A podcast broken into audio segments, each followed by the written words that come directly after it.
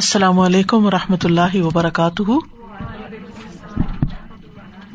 نحمد و نسلی اللہ رسول کریم بعد، فاعوذ باللہ من الشیطان الرجیم، بسم اللہ الرحمٰن الرحیم۔ ربش رحلی صدری ویسر علی عمری وحل العقدم السانی افق قولی۔ آیت نمبر ستائیس سے۔ وَأَقْبَلَ بَعْضُهُمْ عَلَى بَعْضٍ۔ يَتَسَاءَلُونَ۔ اور وہ ایک دوسرے کی طرف متوجہ ہو کر سوال کریں گے۔ آیت کا مطلب یہ ہے کہ جب مشرقین اور ان کے ساتھ، ان کے مشرق ساتھی، ان کے ازواج اور ان کے معبودوں کو اکٹھا کر کے جہنم کے راستوں کی طرف ہانک دیا جائے گا، تو پھر ان کو روک کر ان سے سوال کیا جائے گا۔ مگر وہ جواب نہ دے سکیں گے۔ تو پھر وہ آپس میں ایک دوسرے کی طرف متوجہ ہوں گے اور خود اپنی گمراہی اور دوسروں کو گمراہ کرنے پر ایک دوسرے کو ملامت کریں گے۔ وہ اقبلا اور متوجہ ہوں گے۔ باد باز ان میں سے باز باز پر۔ یہ باز کون ہے؟ باز کون ہے؟ یعنی شرک کرنے والے اور ان کے ازباج جہاں سے ہم نے آیات کی تفصیل شروع کی تھی، اس رکو کی۔ احشر الدین ظلم و ازوا جہوں کہ جنہوں نے اپنی جانوں پر ظلم کیا اور جو ان کے ساتھی ہیں ان سب کو اکٹھا کر لو۔ تو اب یہ وہی ساتھی اور وہ لوگ آپس میں ایک دوسرے سے بات چیت کریں گے، ایک دوسرے کی طرف متوجہ ہوں گے اور پھر سوال کریں گے۔ یا تسا باب تفا سے ہے، ایک دوسرے سے سوال کرنا۔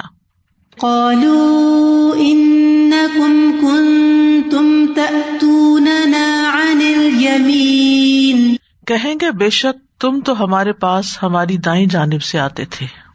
قالو، کہیں گے، کون؟ یعنی کمزور اور پیروی کرنے والے۔ کس کو کہیں گے؟ اپنے سرداروں کو اور اپنے گمراہ کرنے والوں کو۔ کیا کہیں گے کہ تم ہمارے پاس ہر طرف سے آتے تھے؟ جس طرح شیتان نے کہا تھا نا کہ میں ان کے آگے، پیچھے، دائیں، بائیں، ہر طرف سے ان کے پاس آؤں گا اور انہیں گمراہ کروں گا۔ تو یہاں پر کیا کہا گیا؟ تو انل یمین تم ہماری دائیں جانب سے آتے تھے، یمین دائیں کو کہتے ہیں۔ یمین کا لفظ جو ہے، عربی زبان میں کئی معنوں میں بولا جاتا ہے۔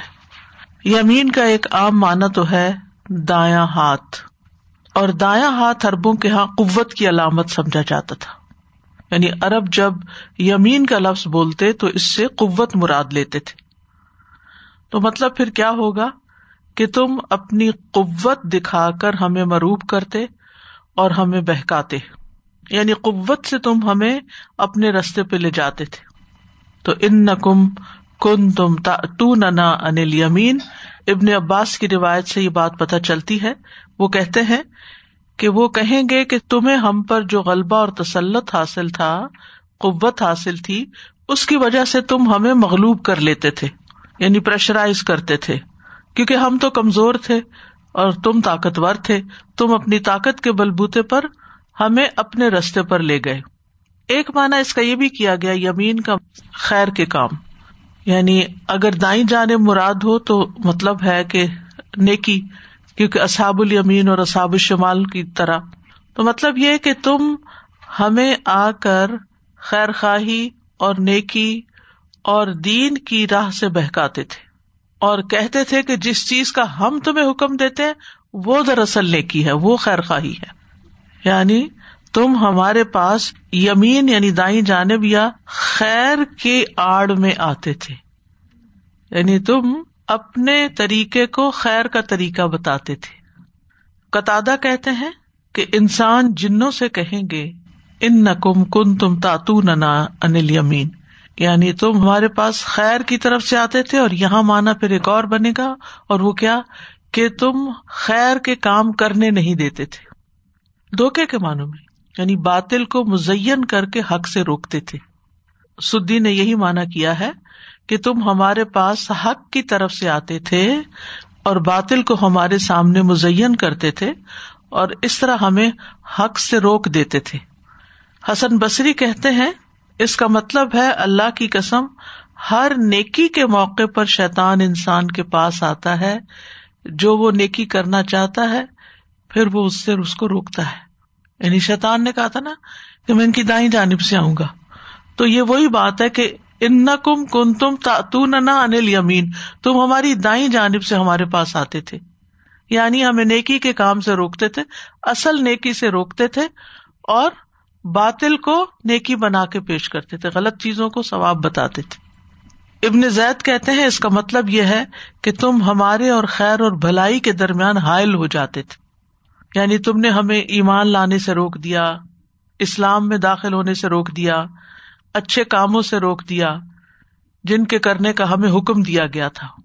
یزید رش کا کال ہے کہ تم ہمیں لا الہ الا اللہ کہنے سے روکتے تھے۔ لا الہ الا اللہ سے روکتے تھے۔ اکرما کہتے ہیں، اس کا مطلب یہ ہے، تم وہاں سے آتے تھے جہاں ہم تم سے بے خوف ہوتے تھے۔ یعنی ہمیں اس وقت اطمینان ہوتا تھا کہ اب شیطان یا کوئی برا شخص ہمارے اوپر مسلط نہیں۔ یعنی انسان کو جب اپنی نیکیوں کا زوم ہوتا ہے نا، میں سب اچھا کر رہا ہوں، حالانکہ اس کا طریقہ ٹھیک نہیں ہوتا۔ تو وہ ایک طرح سے اس کے غلط کام کو ایسے خوبصورت بنا کے پیش کرتا ہے کہ وہ سمجھتا ہے میں بہت اچھا کر رہا ہوں، حالانکہ وہ اچھا نہیں کر رہا ہوتا۔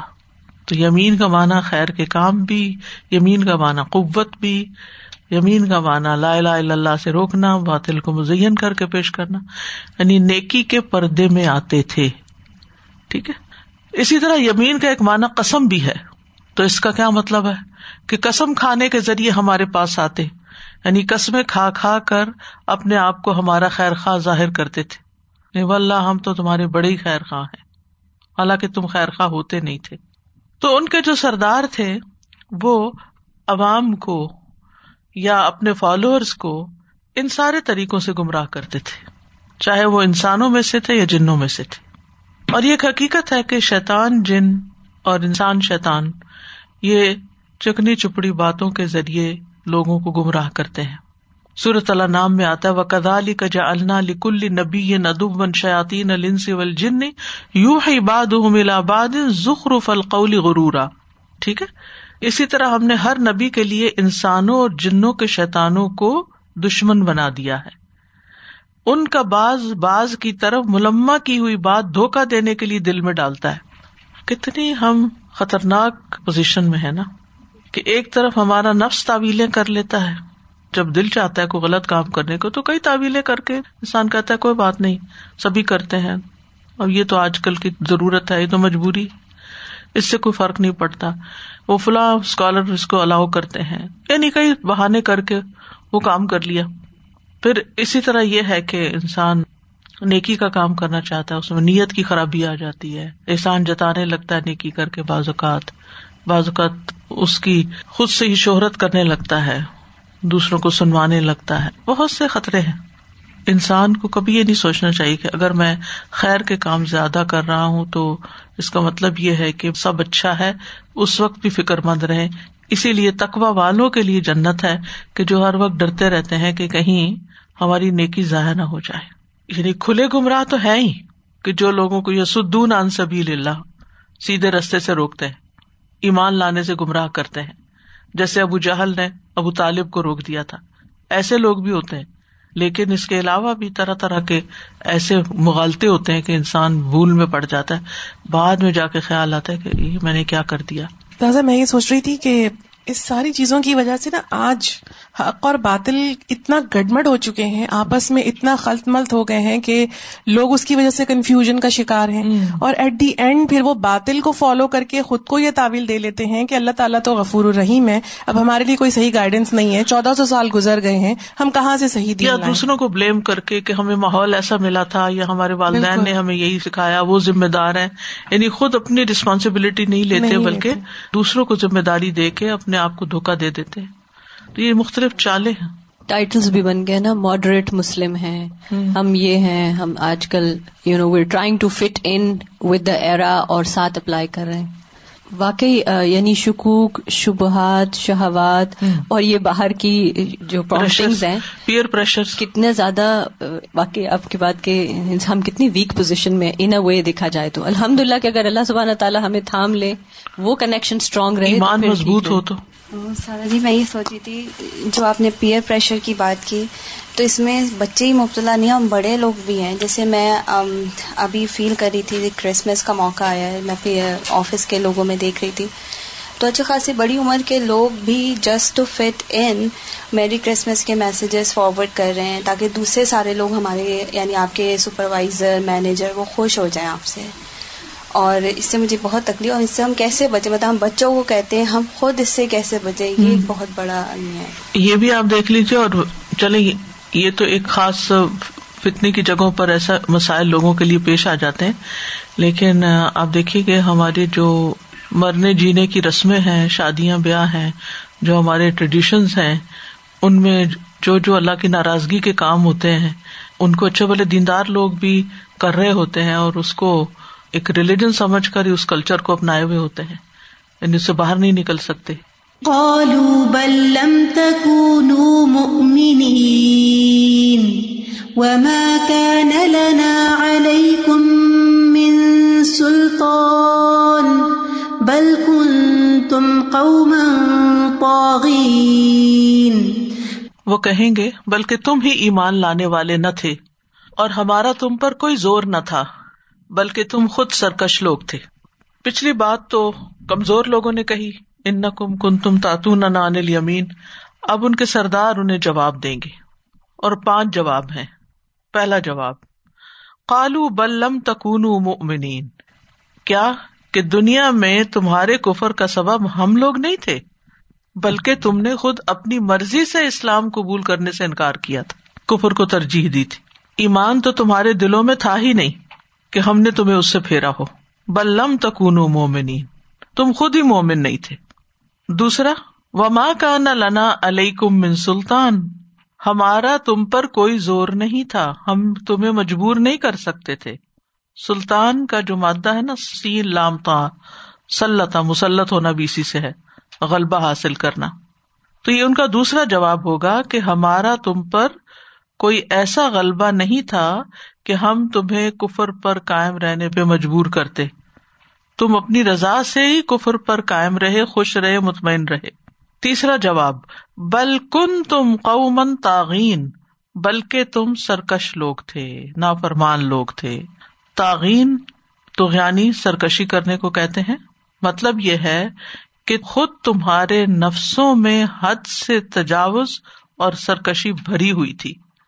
تو اس سرکشی کی وجہ سے تم حق چھوڑ کر ہمارے پیچھے لگ گئے اور امبیا کی مخالفت کرنے لگے۔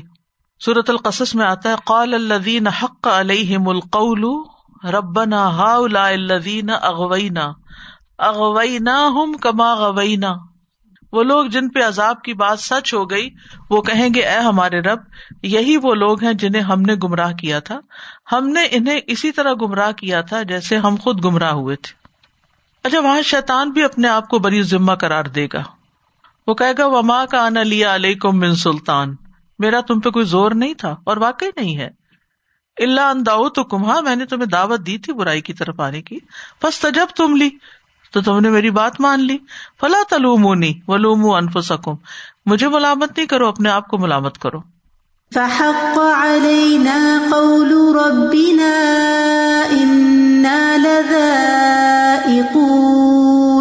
بس ہم پر ہمارے رب کی بات سچ ہو گئی۔ بے شک ہم ضرور عذاب کا مزہ چکھنے والے ہیں۔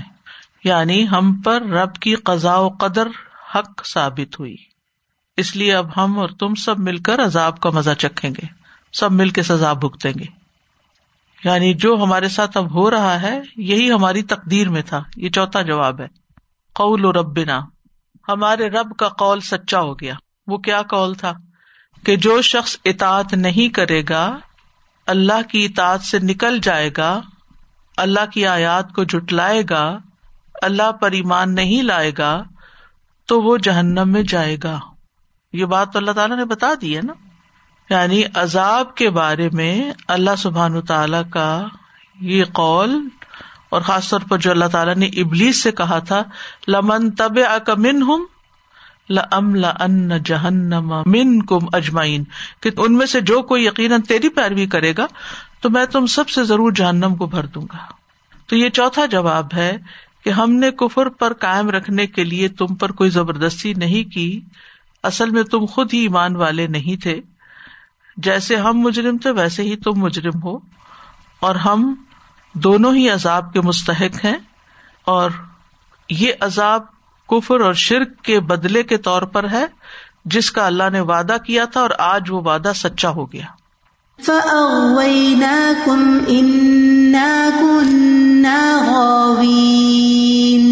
بس ہم نے تمہیں بہکایا جیسا کہ بے شک ہم خود بہکے ہوئے تھے۔ یہ سرداروں کا اپنے پیروکاروں کو پانچواں جواب ہوگا۔ یعنی ہمارا تم پر زور نہیں تھا ہم خود گمراہ تھے۔ اور گمراہ تو گمراہی کی طرف ہی بلاتا ہے۔ وہ تو یہی چاہتا کہ سارے اسی کی طرح ہو جائیں۔ تو ہم نے تمہیں گمراہی کی دعوت دی تھی۔ اغوئی نہ کم کیوں؟ انا کنہ غاوین کیونکہ ہم تو خود گمراہ تھے۔ اب یہ تمہارا کام تھا، اپنی عقل سے کام لیتے، ہماری بات نہ مانتے۔ لیکن تم نے کفر اپنی مرضی سے اختیار کیا تھا، لہٰذا اب ہمیں بلیم نہ کرو۔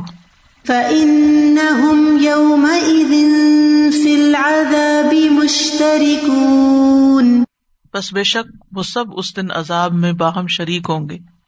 یعنی قیامت کے دن سب نافرمانوں کا عذاب میں مشترک ہونا اس آیت سے ثابت ہے۔ یعنی جس طرح دنیا میں وہ سب اللہ کی نافرمانی میں ایک دوسرے کے ساتھ ملے ہوئے تھے، شریک تھے، اکٹھے تھے، اب عذاب میں بھی اکٹھے ہیں۔ تو ان آیات سے یہ بات پتہ چلتی ہے کہ قیامت کے دن مجرم لوگ آپس میں ایک دوسرے سے جھگڑا کریں گے۔ ایک دوسرے کو ملامت کریں گے؟ اور نتیجہ کیا ہے کہ یہ سب بری صحبت کا انجام ہے؟ کمپنی، ساتھ رہنا، دوست۔ تو اس میں اس سے آگاہ کیا گیا ہے، کیونکہ کون کس پر انفلوئنس رکھتا ہے؟ وہی جو اس کے قریب ہوتا ہے، یا کسی بھی طرح اس سے متاثر ہوتا ہے۔ یعنی کیا آپ ہر ایک کا انفلوئنس لے لیتے؟ جس کو آپ ٹرسٹ کرتے ہیں یا جس کے آپ قریب ہوتے ہیں، اسی کا انفلوئنس قبول کرتے ہیں۔ تو انسان ضرور دیکھے کہ وہ کن لوگوں کے بیچ میں رہتا ہے، کن لوگوں سے انسپائر ہوتا ہے، کن لوگوں سے اس کی دوستی ہے، کن کے ساتھ اٹھتا بیٹھتا ہے، کیونکہ انسان لازمی طور پر ان کے اثرات قبول کرتا ہے۔ انہیں سے سیکھتا ہے انہیں سے خیالات میں تبدیلی آتی ہے انہیں کی باتوں سے متاثر ہوتا ہے، ورنہ وہ ان کے پاس نہیں رہتا۔ ہٹ جاتا ہے وہاں سے۔ ٹھیک ہے، کچھ تو ہماری فیملی ممبرز ہوتے ہیں جن کے ساتھ رہنا ہماری مجبوری ہوتی ہے۔ لیکن باقی جو باہر کا سرکل ہوتا ہے وہ تو ہماری اپنی چوائس ہوتی ہے نا کہ ہم کن لوگوں میں رہنا چاہتے ہیں۔ پھر انہیں کے اثرات قبول کرتے اور گھر والوں کے کوئی کام ہی کرتا ہے۔ زیادہ تر اثرات باہر والوں ہی قبول کیے جاتے ہیں۔